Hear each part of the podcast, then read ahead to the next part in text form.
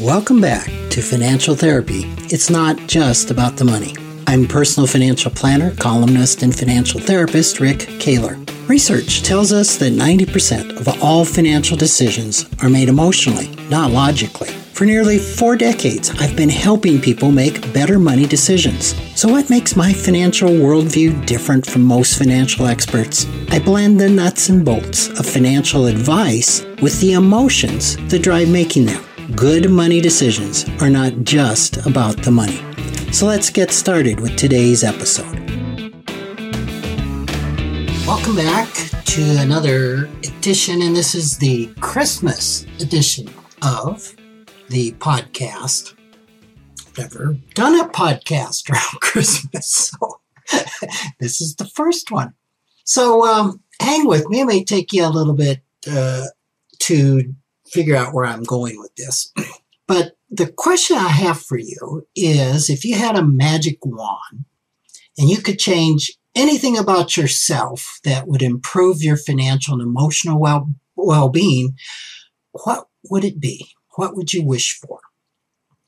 Now, this is a bit of a difficult question because I'm not talking about changing your financial circumstances, right? oh, if I could wave a magic wand, I would win the lottery, or I would get a big inheritance, or my employer would triple my salary.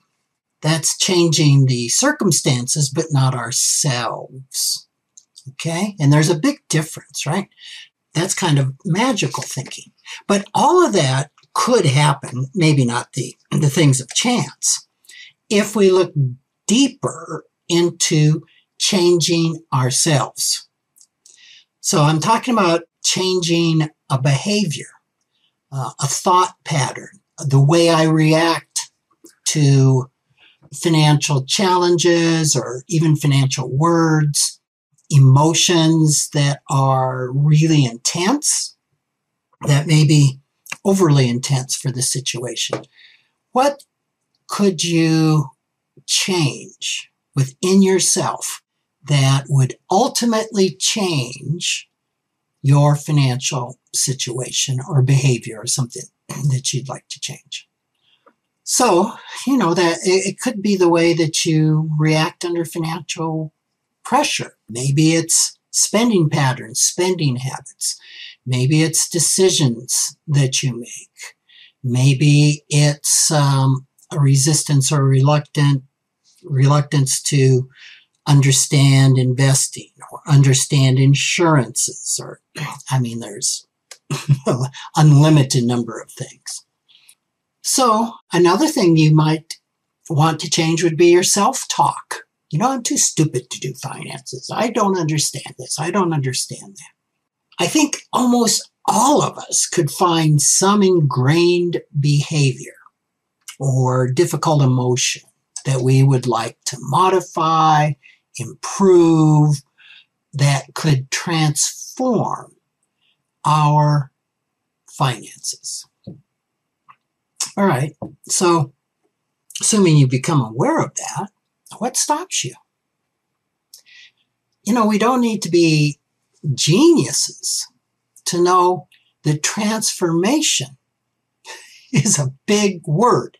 Not only is it long, but it's deep and it means a lot. And transformation is not for the faint hearted. Here is a quote I recently found that I love.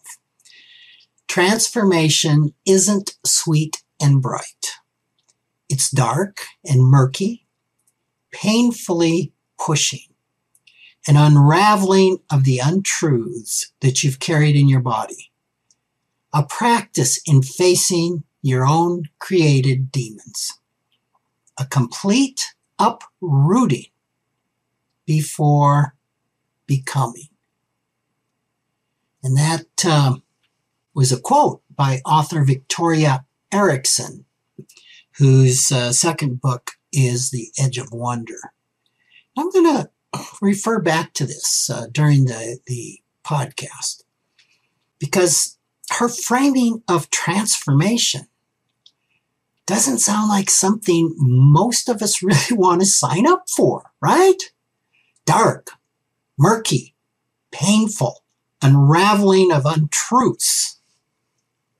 That doesn't sound like a whole lot of fun. So, I think it's fairly understandable why most of us choose to continue to bear the familiar pain of the present rather than risk the pain of transformation to do something unfamiliar and unknown. Um, easy word for that is it's downright frightening and scary. So we typically just don't get up one day and say, I'm up for transformation. we typically only undertake transformation when the importance of changing can no longer be avoided or denied or swept under the rug. And probably there's no example of transformation that is more well known at this time of the year than that of Ebenezer Scrooge in A Christmas Carol. So there you go. It took me a little while, um, six minutes to get to the Christmas theme. And any of you that have followed me for any period of time, I mean, one of the, um, I think is the second book that I ever uh, co authored was uh, The Financial Wisdom of Ebenezer Scrooge.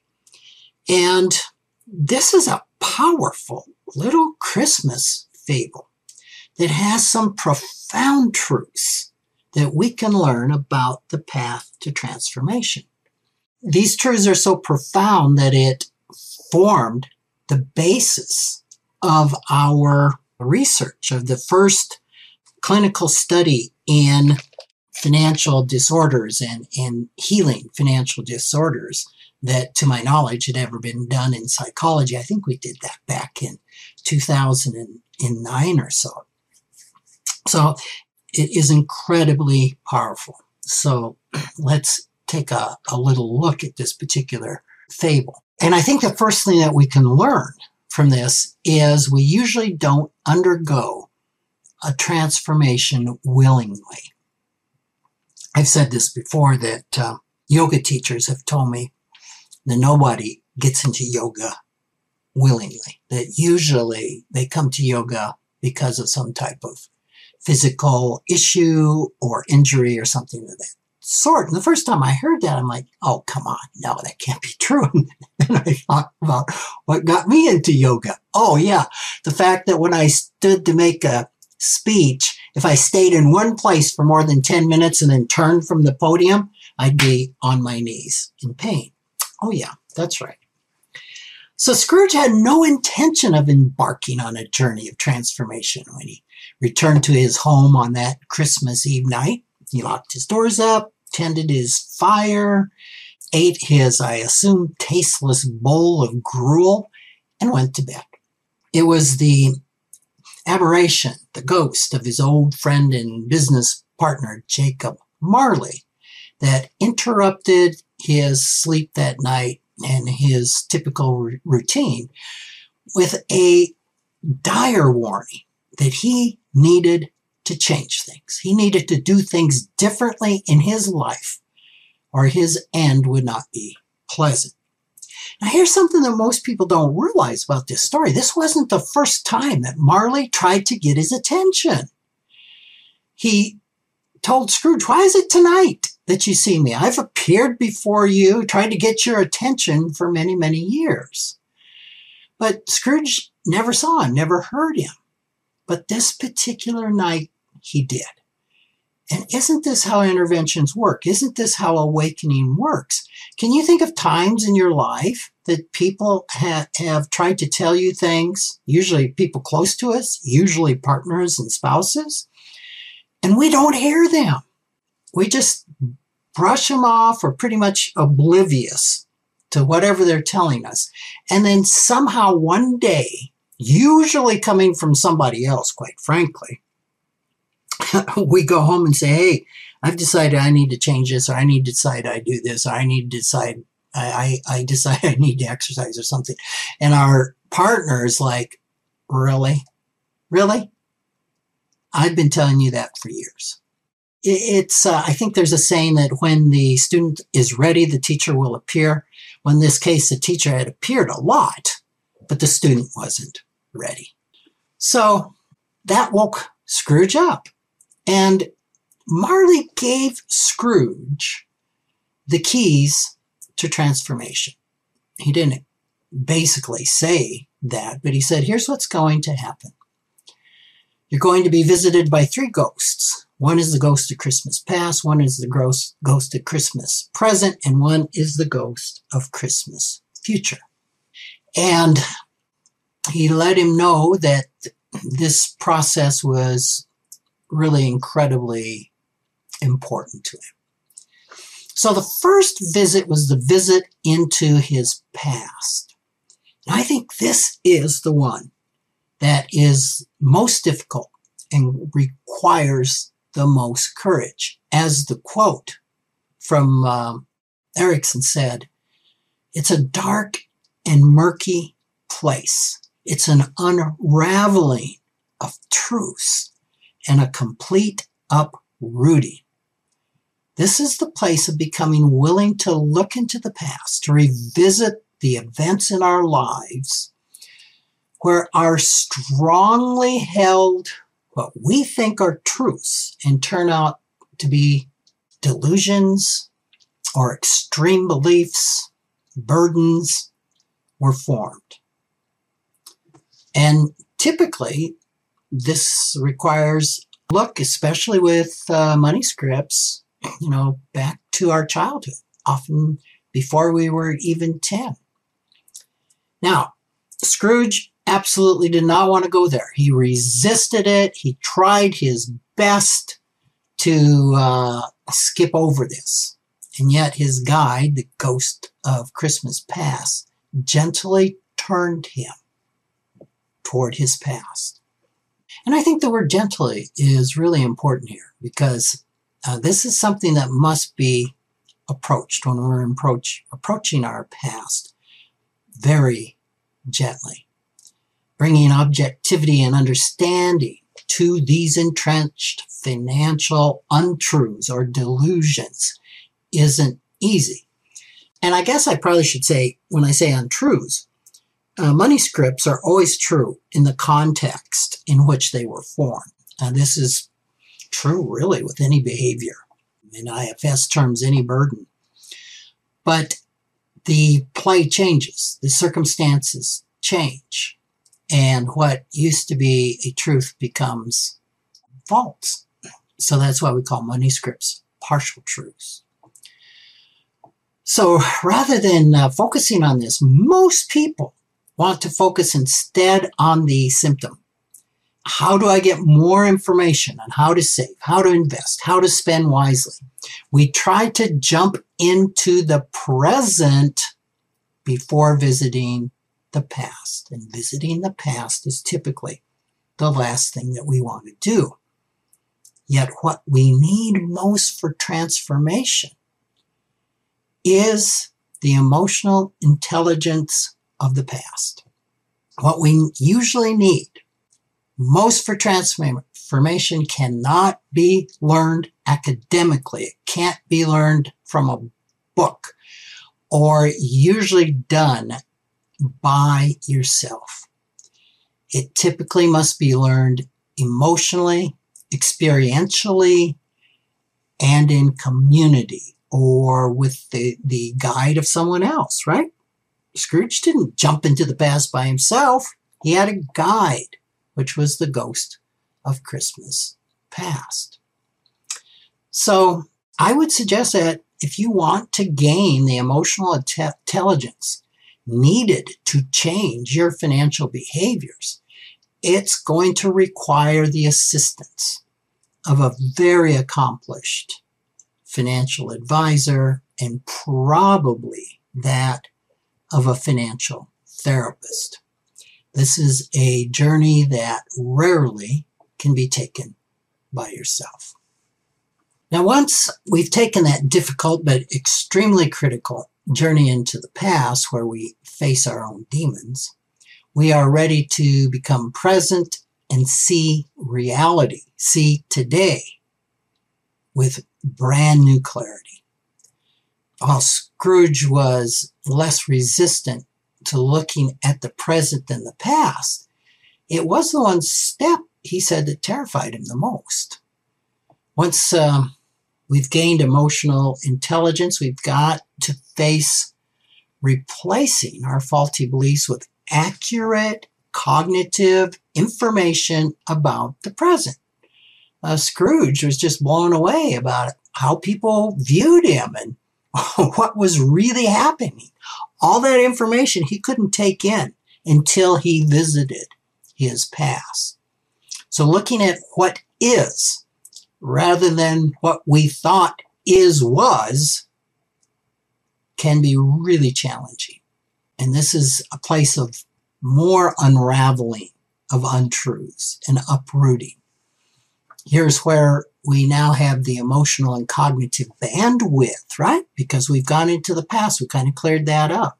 We can now learn about budgeting, debt reduction, investments, other financial skills, things that we've been unwilling to see or told ourselves fables that we, we couldn't see uh, in the past and changing for good. Pro, Pro, Prochaska calls this stage of preparation. It's preparing. It's the stage of preparing, where we begin to acquire necessary knowledge and take the necessary steps to get ready to act. Scrooge's uh, guide, The Ghost of Christmas Present, helped him negotiate the present, obtain the knowledge. Now, our real world guides in this step can be accountants, attorneys, traditional financial planners, educational books. This is where reading can come in with more knowledge, workshops, things like this can help us gain accurate financial knowledge. And once we gain that knowledge, we're ready to look into the future to see where our previous delusional decisions were potentially uh, taking us. Like um, the vision that the ghost of Christmas future un- unveiled to Scrooge, the scene is pretty, often pretty harsh, okay? But because of our preparation, because of our doing the work in the past and the present, we now have the capacity and the tools to enter what Prochaska calls the action phase, going into action. Now we can begin to create a future that's consciously and deliberately planned. We can take control of our money rather than our money controlling us. And uh, again, we can have guides in our lives that help us and guide us into that. Our, the, our financial planners and therapists, financial mentors, people that are there who really want to support us. And yes, they are there. There are people there that you can trust and who really want to help you. The key, of course, is finding them. So it's in the future where a lot of us try to shortcut the transformation process by starting there, right?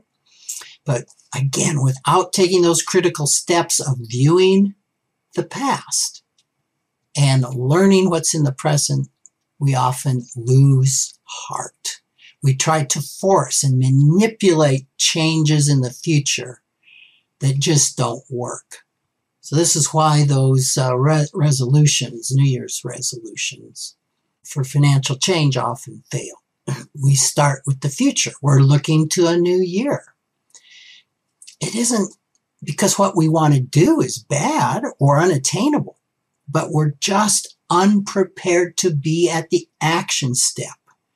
Those action steps in the um, in the change formula is is we start with pre-contemplation, then we wake up, we get out of denial, start contemplating things, then we start to get ready to change, and then only in the action step in the stages of change do we change. So I think what, what's so interesting with the Christmas Carol is who Scrooge became. You know, when somebody calls you a Scrooge, most people get offended, right? Because 98% of folks have the Scrooge at the beginning of the book in their mind, not the Scrooge at the end of the book. Where did we leave Scrooge? We left Scrooge, a transformed person.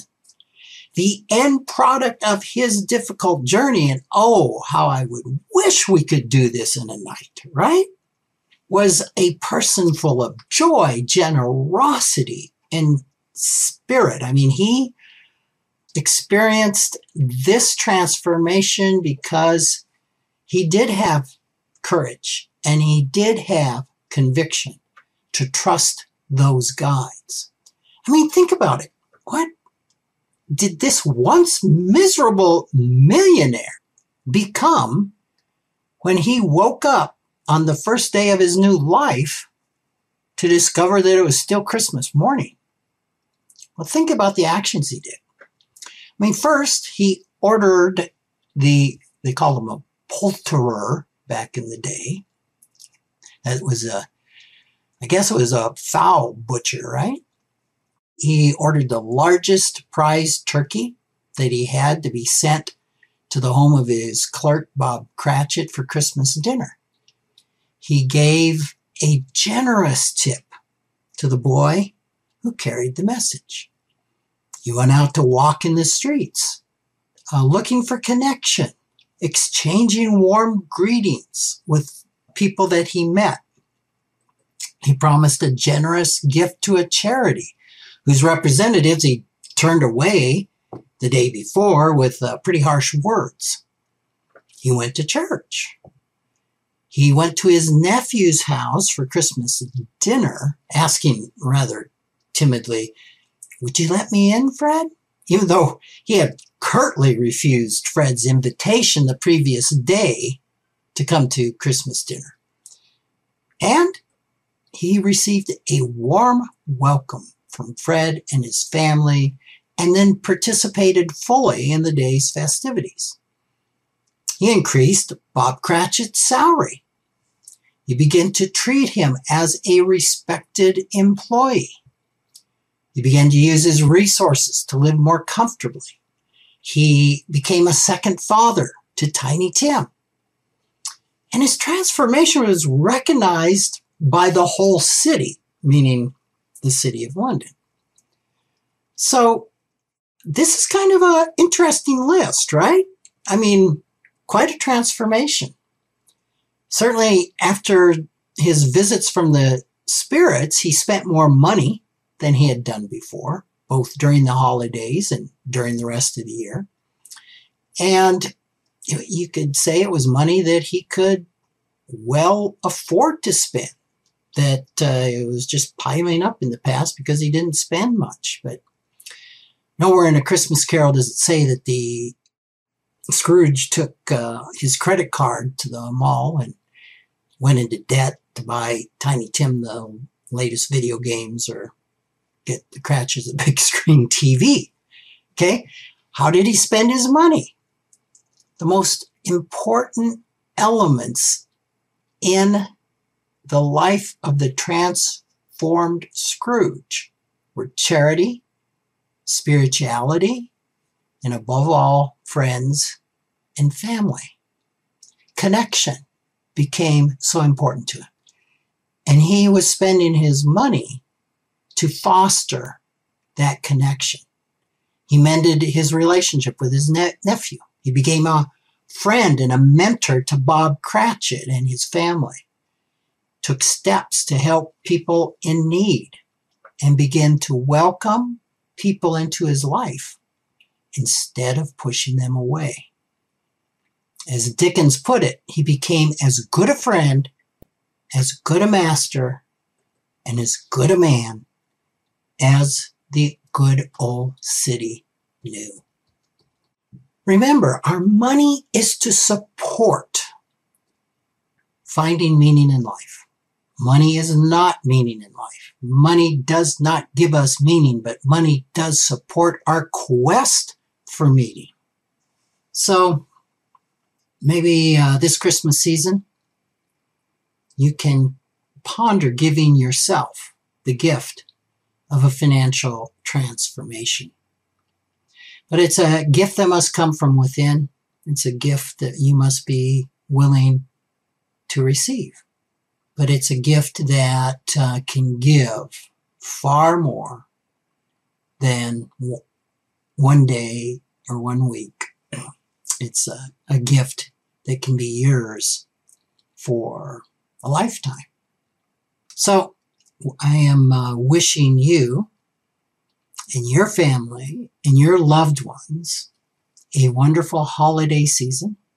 Thank you so much for letting me in and being a part of your life with this podcast. And I look forward to uh, continuing to share with you into uh, the new year. So, as Tiny Tim said, God bless us, everyone. Take care. Thanks for joining me, Rick Kahler, for another episode of Financial Therapy. It's not just about the money. This is where I combine the nuts and bolts of financial advice with the emotions that drive making them. Remember, every financial behavior, whether it appears illogical to you or others, makes perfect sense when we understand the underlying beliefs, feelings, and thoughts. Sign up for my weekly blog at financialawakenings.com. I hope you'll join me again for our next episode.